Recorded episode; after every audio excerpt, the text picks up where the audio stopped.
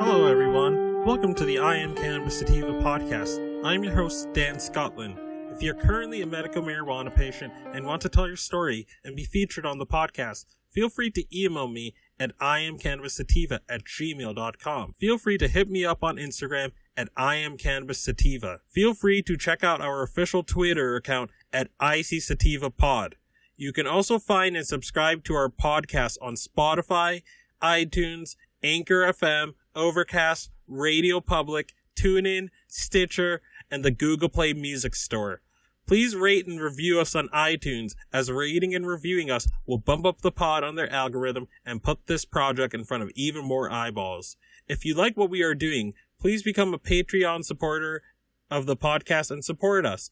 Supporting us helps us keep the lights on, pay rent, pay for hosting, equipment, and travel. You can do this by going to www.anchor.fm slash I am cannabis sativa podcast slash support.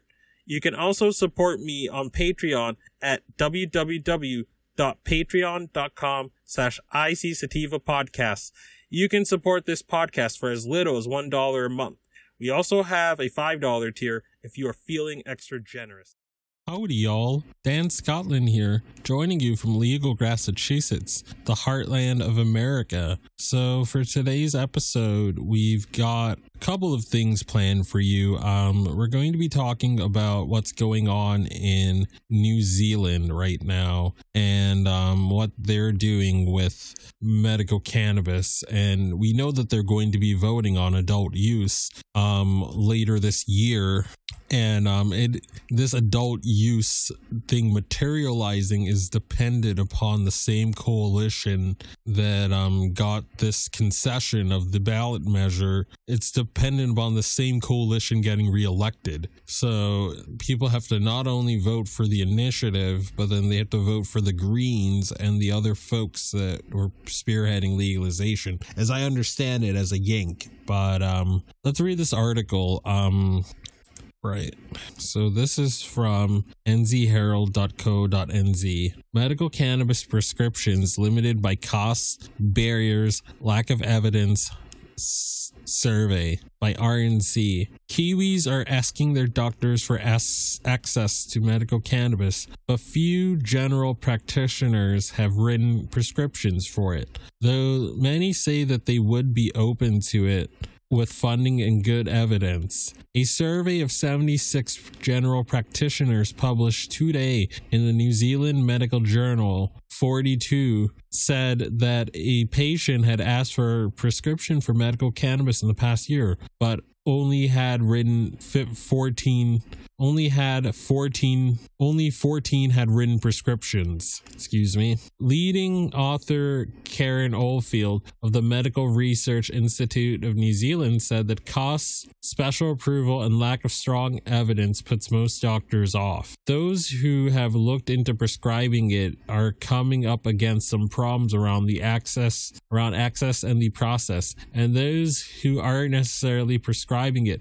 having issues around evidence base for it and the products that are available in New Zealand. Well, I mean, what what more evidence do you need? Um, California has had medical since 1996. That's that's almost 25 years, man, and the sky hasn't fallen. Lots of people, thousands, hundreds, and thousands of people in in those 24 years have gotten untold amounts of relief, and um, you know they then voted on adult use 20 years later. So this whole we we need more evidence that this works or we we don't know. I mean it's just it's just posturing. It's just excuses by by reluctant government official you know same as it is in the states. So i'm not going to believe this trick bag and and, and you kiwis shouldn't either those who have looked into prescribing it are coming up against problems around access and the process, and those who aren't prescribing it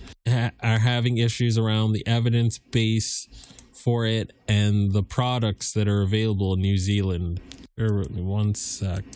Essential for GPs to be able to have their informed conversations with their patients. Dr. Oldfield said he, she would like to build on her research by talking to healthcare professionals in other areas as well as patients and, and, and have calls or go to conferences with medical marijuana doctors in the US that, that have been competently prescribing this for years and know their stuff. The sky hasn't fallen in the states, dude. It just, dude, it hasn't, doctor.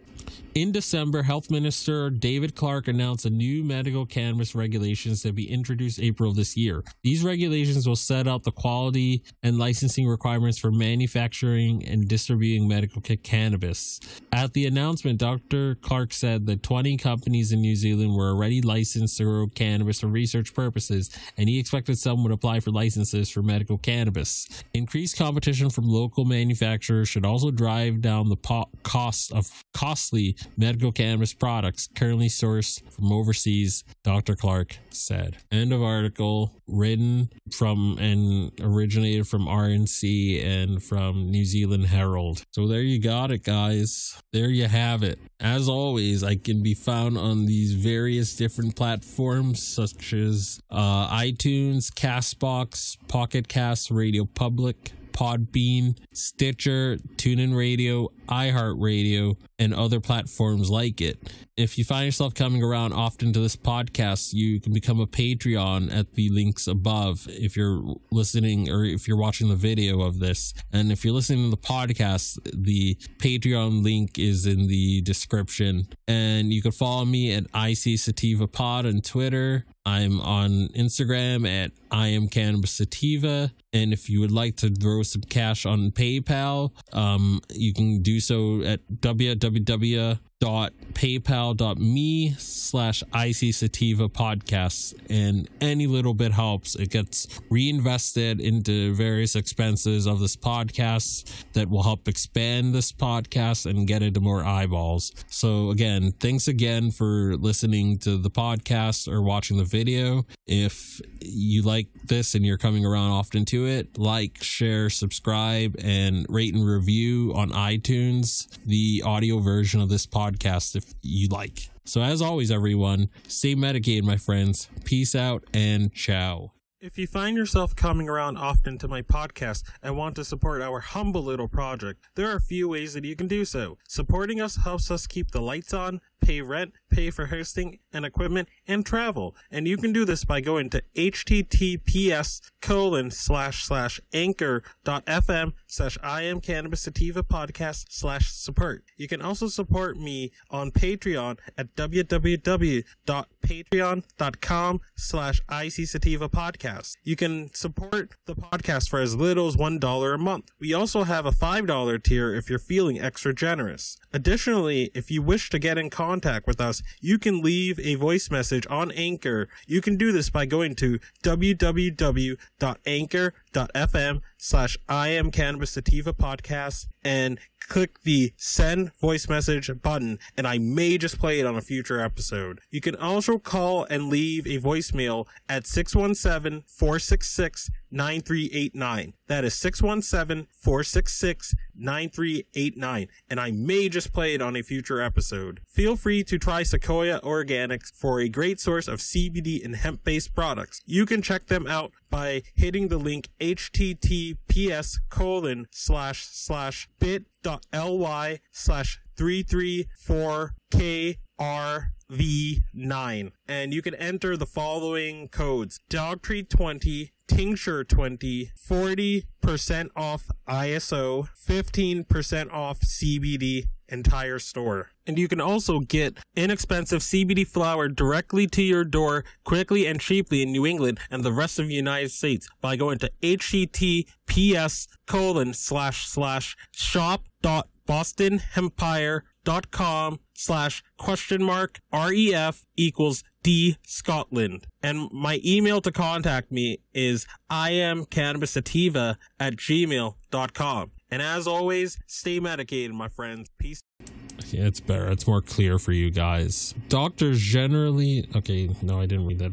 Other than Sativex, an oral spray that combines tetrahydrocannabinol and cat and cannabidiol, there are no MedSafe approved cannabinoid based medicines in New Zealand. Sativex is approved for management of multiple sclerosis, but it is not subsidized by drug buying agency Pharmac. GPs require hospital specialists as well as Ministry of Health approval to prescribe cannabis related products, with the exception of medical cannabidiol or CBD or Sativex for multiple sclerosis. Most 84% said that they would be somewhat likely to prescribe a Pharmac approved funded cannabis product if it was backed by good evidence. I think the study says that GPs are open to prescribing medical cannabis product that has gone through all the testing that other that any other medication has gone through, Dr. Oldfield said.